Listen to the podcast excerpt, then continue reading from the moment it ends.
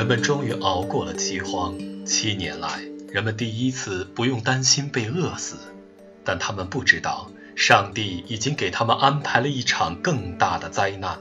跟他相比，这场饥荒不过是餐前的小点心而已。火红的太阳从东方升起，黑色的死影就隐藏在火云的方向。东方，上帝的手指迎着太阳的方向飞速滑动。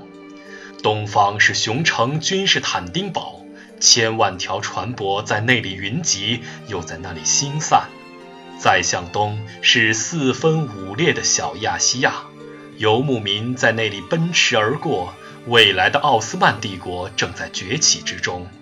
再向东是辽阔的蒙古伊尔汗国，序列乌创建的这个帝国正在崩溃的前夜，蒙古时代即将终结。再向东是昼夜弦歌的萨马尔罕，是高到天上的克什米尔，是白雪皑皑的天山，然后是终点，蒙古的戈壁荒漠。一个巨大的幽灵坐在那里，像山一样雄伟，像夜一样黑暗。狂风呼啸中，他在静静地计算着时间：一小时，一天，一年。一群小小的生物围在他周围，他们在主人的脚下钻来钻去，他们耸着鼻子，嗅着空中的气味，等待着那个时间的到来。到时，他们将涌向远方的热海，主人将从那里出发，征服全世界。要是这些生物会思考的话，他们一定会感到深深的恐惧。在征服的路上，他们将大批死去。主人已经把死烙进了他们的血液里。黑色幽灵还在计算着时间，他已经在戈壁里等了几百年，如今。那个时间即将到来。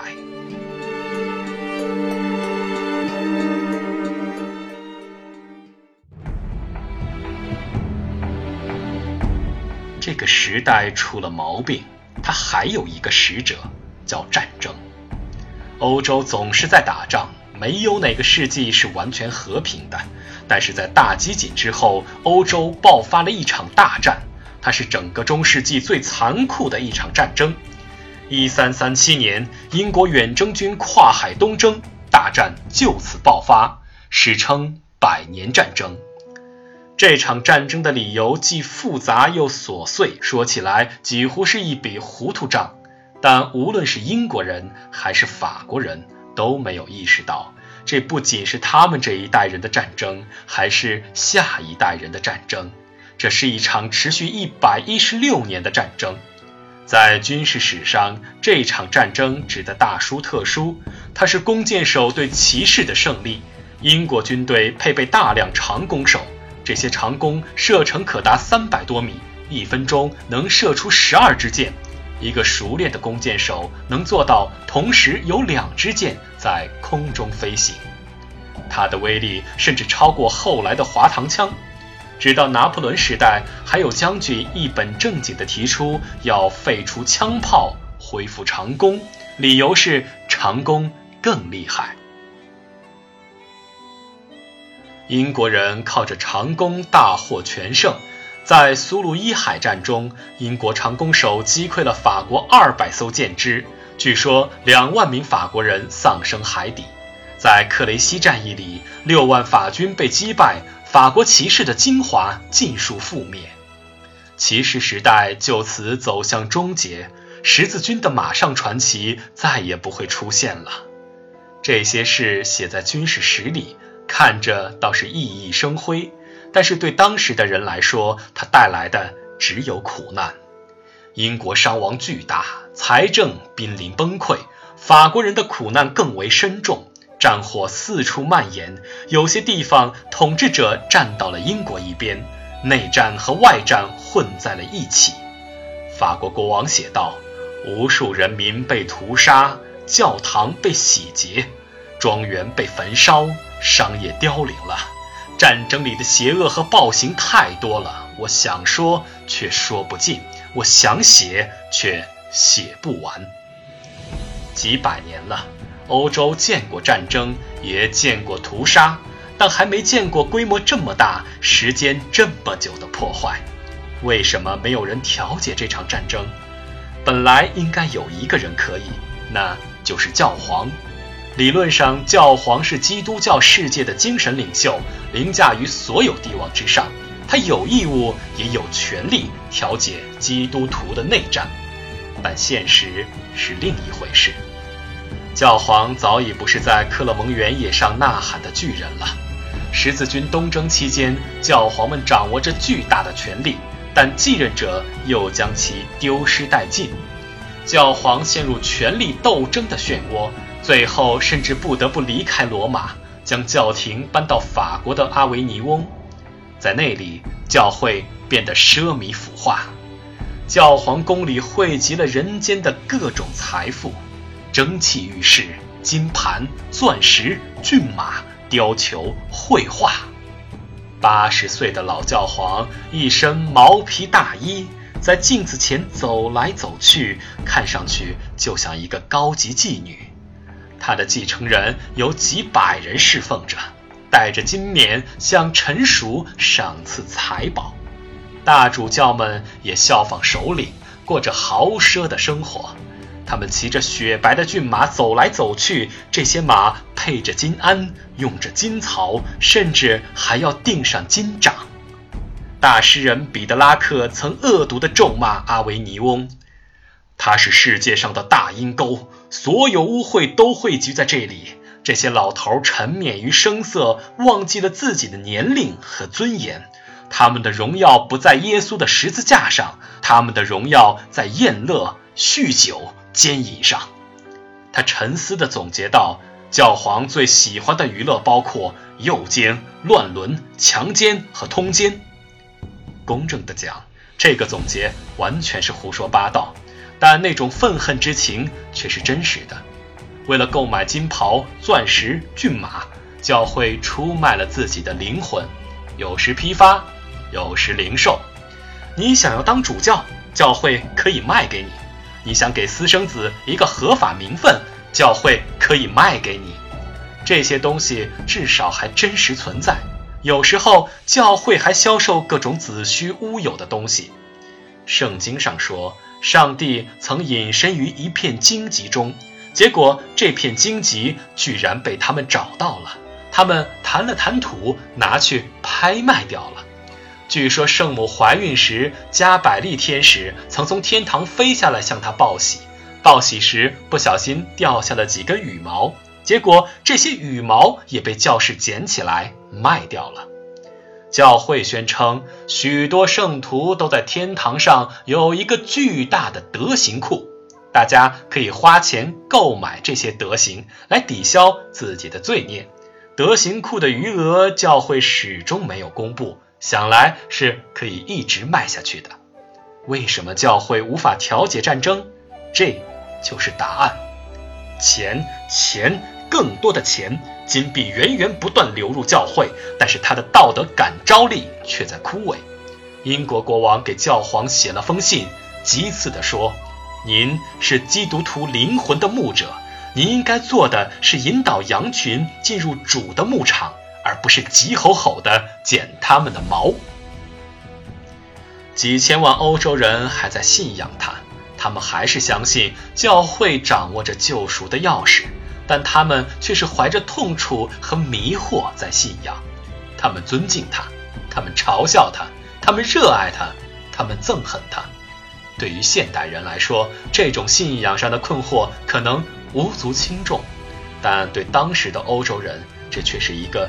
巨大的黑洞，这个黑洞里会钻出毒龙猛兽，烈火霹雳。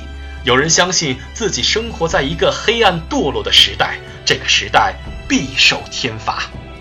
大部分欧洲人没有这么严肃，但他们也能意识到天气不对头，战争不对头，教会也不对头，这个时代出了毛病。欧洲在灾难与战争、恐怖与怀疑中蹒跚爬行，到了十四世纪四十年代，时间到了，东方。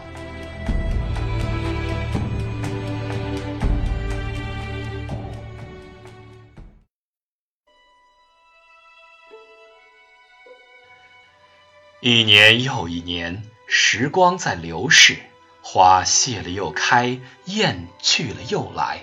终于在某个时刻，那个时间到了。没有任何预兆，没有烈火，没有闪电，也没有号角吹起，那个时间就这么悄无声息的到来了。只有无数个小动物从洞穴里溜了出来。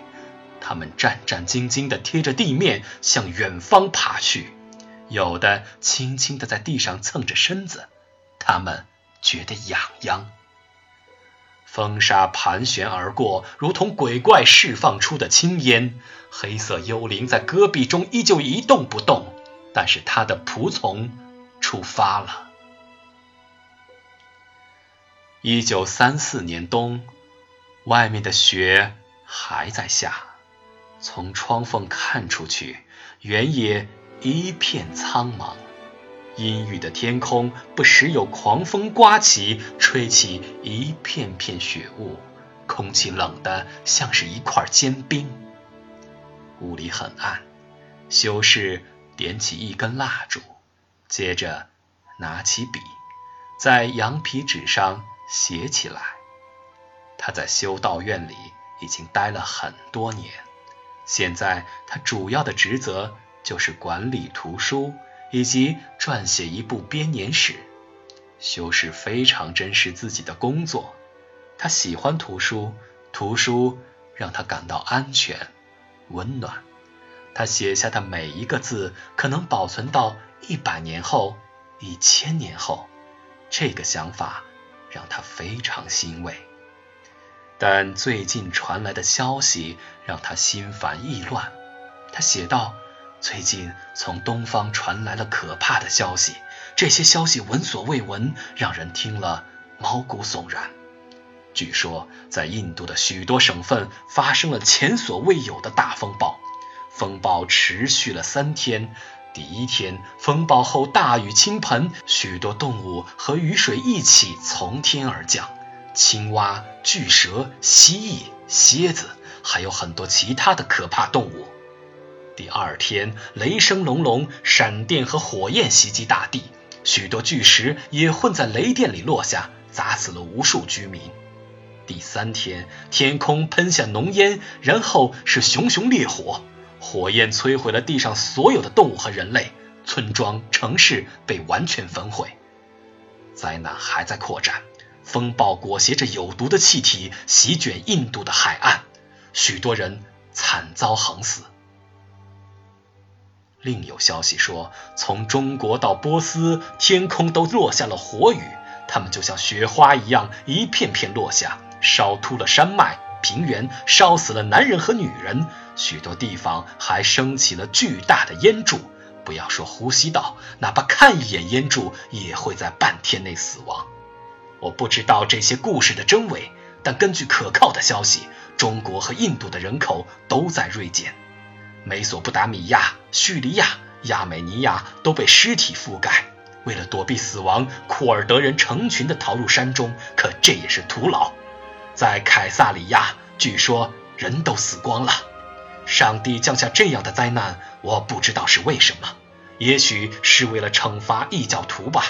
但是在欧洲也发生了很多怪事，有人说在南方起了浓雾，折磨了整个大地，就像给大地披上了湿衣。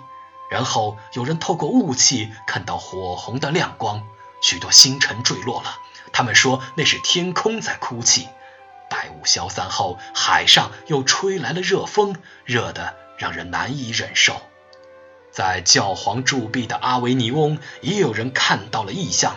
一个巨大的火柱在天空升腾，无数人都看到了这个场景。在巴黎，许多人看到天上悬挂着可怕的火球。这是什么预兆呢？只有上帝才知道。东方与西方，亚洲与欧洲，都在上帝的掌握之中。我看到一团暗影，却看不穿里面的黑暗，但我只觉得它越来越近。我觉得很冷。他停了下来，读了一遍自己写的东西。这些文字让他不安，尤其是在深夜里。他忽然觉得身后有人，他汗毛直竖的猛然回头，后面没有人，只有一排排书安静的堆积在架子上。但有一瞬间，他敢发誓，有个黑衣人就站在那里，就站在书架前。幻觉，在修道院里，人很容易产生幻觉。修士摇了摇头，感到非常疲乏。他仰靠在椅背上，闭目养神。他想在今晚完成这一章，但在不知不觉间睡着了。他不知道自己睡了多久。等他醒来的时候，蜡烛已经灭了，周围一片黑暗。他摸索着重新点起蜡烛，眼睛扫过面前的羊皮纸。忽然，他整个身体被冻结了，一股寒意窜上了他的脊柱，就像爬上了一群蛇。羊皮纸上写着。他将吞噬你们，他将吞噬你们，他将吞噬你们，他将吞噬你们，他将吞噬你们。他是谁？他是谁？他是谁？主啊，他是谁？满满一页纸上全是这些字。他仔细的打量着，那确实是自己的字迹，可他怎么也记不起自己曾写下这些话。他哆哆嗦嗦的翻过这个书页，下一页上跳出几个大字。他是血王，这几个字填满了整整一张羊皮纸。修士啪的一下合上了书，他静坐了一会儿，发现自己还在发抖。忽然，他跳了起来，跑到书架那里，取下了《新约全书》，翻到了最后一卷《启示录》，那里燃烧着火一样的字句。上帝坐在宝座上。手中拿着一本书卷，书卷有七层封印。宝座前是一片玻璃海，四个怪兽——狮子、牛犊、人面、飞鹰——围在宝座周围。一只羔羊走上前，一层层揭开了封印。灾难从书卷里蓬勃而出，淹没了世界。揭开第一印的时候，狮子发出呐喊：“出来！”一位骑着白马、拿着弓箭的骑士冲了出来。他将瘟疫带给了世界。揭开第二印，牛犊喊道：“出来！”红马骑士出来了，他手里拿着巨剑，使世人彼此残杀。揭开第三印，人面怪喊道：“出来！”他召唤出了黑马骑士，他手里拿着天平，将饥荒撒向大地。揭开第四印，飞鹰说：“出来！”随着话音落下，奔出来的是一匹灰马。骑在他上面的骑士名叫死，阴间跟随着他，他所过之处尸骸遍地，全人类的四分之一灭绝了。然后羔羊揭开了第五印，许多鬼出现了，他们是惨死的冤魂，鬼大喊着：“主啊，为我们伸冤，为我们复仇。”接着羔羊揭开了第六印，可怕的异象出现了，地面剧烈的震动。太阳一团漆黑，月亮红得像滴血，星辰纷纷陨落，天空也像一卷书那样卷起来，所有的山岭和岛屿都移离本位。上帝大愤怒的日子到来了，羔羊揭开了第七印，天上静寂无声。约半小时之后，蜡烛明灭着，终于熄了。修士读不下去了。但他不用读也知道下面的字句，《启示录》他已经背诵过许许多多遍。那些可怕的字句漂浮在黑暗里，就像燃烧着的鬼船。他闭上了眼睛。一个孩子透过门缝向外面打量着，那里风雪呼号，树林被雪覆盖，一片惨白。他忽然觉得这个树林是一个白色的巨兽。现在。他蹲伏在大地上，显得很温顺，可那是骗人的。他随时会跳起来向自己冲来。他现在不过是在等待，等待着该他跳起来的日子。孩子猛地跑回床上，拿毯子盖住了头。远处的修道院里，修士半梦半醒间轻轻的呻吟。他梦到了一个鬼船，上面空空荡荡。只有他和一个怪物，那个怪物的名字叫血王。